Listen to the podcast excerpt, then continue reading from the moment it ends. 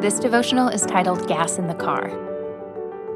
Therefore, since we are surrounded by such a great cloud of witnesses, let us throw off everything that hinders and the sin that so easily entangles, and let us run with perseverance the race marked out for us. Hebrews 12 1. Experience is the fuel for opportunity. The things that happen to us provide the chance to make our choices. It is like being dealt a hand of cards. You can't control what you are given, but you do get to decide how to play. We are so scared of imperfection. We are frightened because experience is also the cause of pain. To avoid being hurt, we assume we must avoid experience.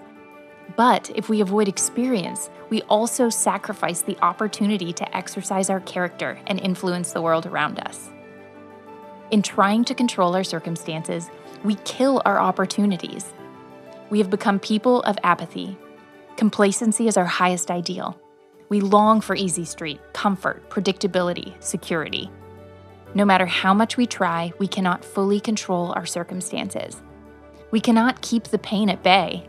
We cannot eliminate risk or silence difficulty. What we can do is adopt a different perspective about our experiences. Circumstances are not the finish line. They arrive and we think they are definitive. Then we seem surprised that a new set is waiting in the wings. Circumstances are more like a checkpoint than an ending. They remind us that we are on the journey and have choices to make.